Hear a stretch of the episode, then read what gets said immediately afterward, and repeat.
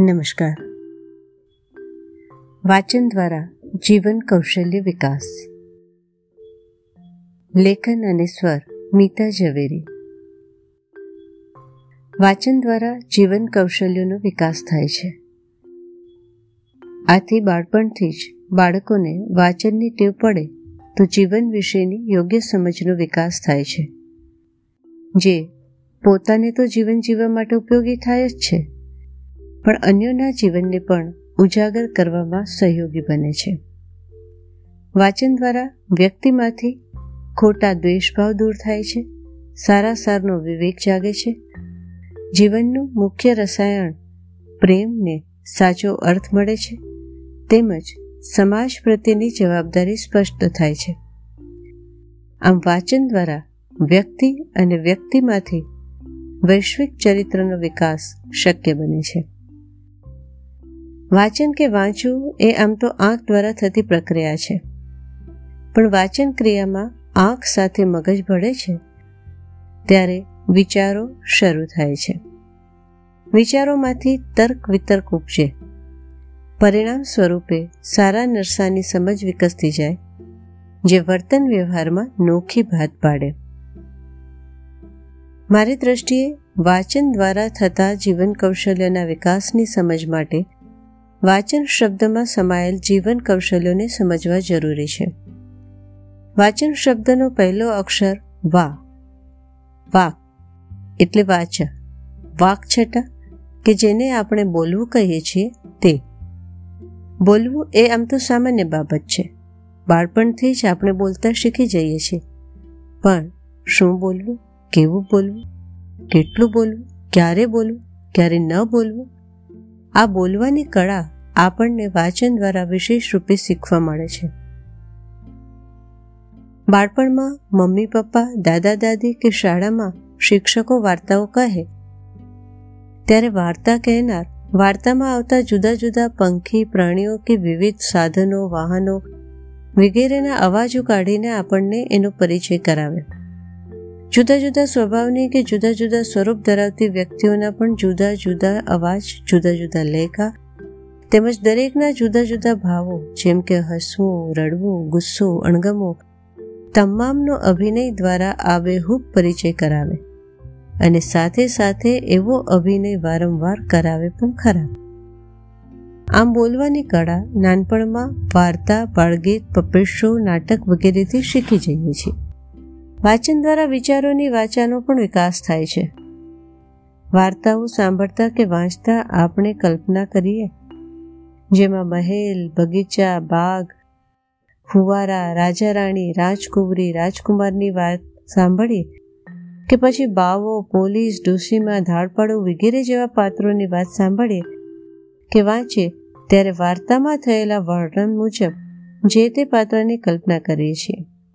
પછી જ્યારે આ પાત્રો વિશે લખવાનું કે બોલવાનું બને, ત્યારે આપણે, એમાં આપણે મૌલિકતાના રંગો દ્વારા વ્યક્તિ કે ઘટનાઓને શણગારીએ છીએ.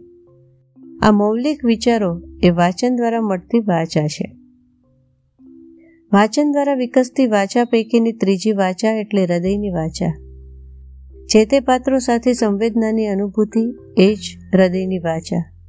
જેમ કે માનવીની ભવાઈમાં પન્નાલાલ પટેલ દુષ્કાળનું વર્ણન કરે અને આપણી આંખ ભીંજાય સરસ્વતી ચંદ્રમાં કુમુદ સુંદરીના મનોભાવનું વર્ણન વાંચતા વાંચતા આપણે પણ જાણે કુમુદ સુંદરી હોઈએ એવું અનુભવીએ.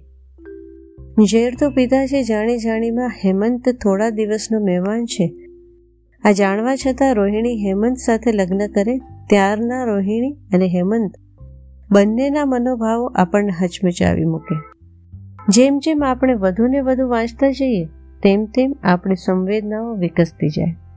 ટૂંકમાં, વાંચન દ્વારા બોલવાની કળા, વિચારવાની કળા, અભિવ્યક્તિની કળા અને આ દરેકને પગલે લેખનની કળાનો પણ વિકાસ થાય છે. વાચન શબ્દનો બીજો અક્ષર ચ, ચારિત્રને દર્શાવે છે.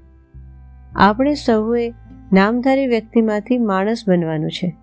આ માણસ બનવાની પ્રક્રિયા એટલે જીવનમાં મૂલ્યોનો વિકાસ. મૂલ્યોના વિકાસમાં વાચન કઈ રીતે ઉપયોગી થાય? કિશોરાવસ્થામાં ખાસ કરીને ચરિત્ર નિબંધો, ચરિત્ર લેખો કે આત્મકથાઓ વાંચવા માટે વડીલો કહેતા હોય છે. જેમાં ગાંધીજીની આત્મકથા શ્રેષ્ઠ ગણી શકાય. ગાંધીજીની આત્મકથામાં ગાંધીજીએ નાનપણ કિશોરાવસ્થા કે યુવાનીમાં પોતે કરેલી ભૂલોનું પણ નિસંકોચ નિવેદન કર્યું છે. આ ઉપરાંત હિંમત, દ્રઢતા, વિવેક, નમ્રતા આ બધી બાબતોનું પણ આ આત્મકથામાં આબેહૂબ નિરૂપણ થયું છે.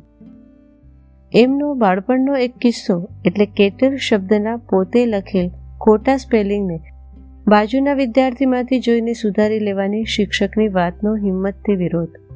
છતાં શિક્ષક પ્રત્યે કોઈપણ પ્રકારનો દ્વેષભાવ ન રાખવાની નમ્રતા અને વિવેક ખૂબ અપીલ કરી જાય છે. ખરેખર આ કે આવા ચરિત્ર વાચનથી સત્યપાલન, અહિંસાનો ગુણ, અસ્તે એટલે કે ચોરી ન કરવી ઉપરાંત સંયમ, વિવેક, નમ્રતા, દ્રઢતા, આત્મવિશ્વાસ જેવા ગુણો અને મૂલ્યોનો વિકાસ થાય છે, જે બહુ મોટી વાત છે. વાચન શબ્દનો ત્રીજો અક્ષર એટલે ન. નયન, આંખ. આપણે જન્મથી જ આંખોથી ઘણું બધું જોઈએ છીએ.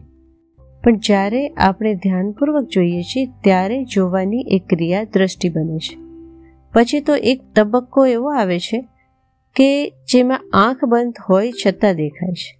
આ બાબતને જરા સરળ કરીને સમજાવું. તો ગુજરાતીમાં એક મુહાવરો છે, આંખ ઉઘડવી. આંખ ઉઘડવી એટલે બંધ આંખને ખોલવી, એમ નહીં, પણ સમજણનો વિકાસ થવો, જાગૃતિ આવવી. વાચન દ્વારા ઘણી બધી બાબતમાં આપણે આંખ ઉઘડે છે, જે દ્વારા વ્યક્તિથી આગળ સમાજ, સમાજથી આગળ વિશ્વ પ્રત્યેની સંવેદના અને સંબંધોનું કૌશલ્ય વિકસે છે. આ માટે ઇતિહાસનું વાંચન ખાસ તરીકે કરવું જોઈએ. ઇતિહાસ એટલે માત્ર યુદ્ધ કે કુંડામરકી જ નથી. ઇતિહાસમાં સૃષ્ટિની ઉત્પત્તિથી આજ દિવસ સુધીના મનુષ્યના, મનુષ્ય સાથેના, મનુષ્યના જીવ સૃષ્ટિ સાથેના કે મનુષ્યના બ્રહ્માંડ સાથેના વ્યવહારનું આલેખન મળે છે, જે આપણને વર્તમાનને સમજવા માટે અને ભવિષ્યને ઉજાગર કરવા માટે ઉપયોગી થાય છે. વિજ્ઞાનનું સાહિત્ય આપણને આપણા શરીરની ઓળખ કરાવે છે અને એ જ વિજ્ઞાનનું સાહિત્ય વિકાસ માટેનો રાહ ચીંધે છે. વિજ્ઞાન એવું છે કે એમાં એકના ખભે બેસીને દૂરનું જોઈ શકાય છે. જેમ કે મેં એક પ્રયોગ કર્યો હોય તો તમે એનાથી આગળનું બીજું ડગલું ભરી શકો છો.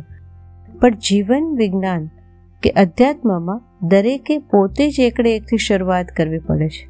છતાં, અધ્યાત્મમાં પણ વાચન દ્વારા અન્યની અનુભૂતિનો અભ્યાસ કરવાથી સરળતા રહે છે. આધ્યાત્મિક વાચન અંતરની આંખ ખોલી આપે છે. વાચન દ્વારા જીવન બદલાયાના દાખલાઓ યાદ કરીએ તો તેમાં પણ ગાંધીજી પ્રથમ યાદ આવે. મોહનમાંથી મહાત્મા સુધીની ગાંધીજીની જીવન સફરમાં મહાત્મા ટોલ્સ્ટોય અને રસ્કિનના પુસ્તકોનો બહુ મોટો ફાળો રહ્યો હતો.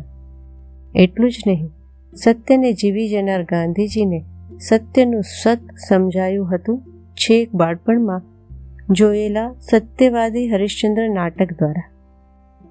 આ મહાત્મા ગાંધીના વૈશ્વિક ચરિત્રનો વિકાસ બાળપણથી શરૂ થઈ ગયેલો. ચલતે ચલતે વાંચતા રહીએ વિચારતા રહીએ વિકસતા રહીએ.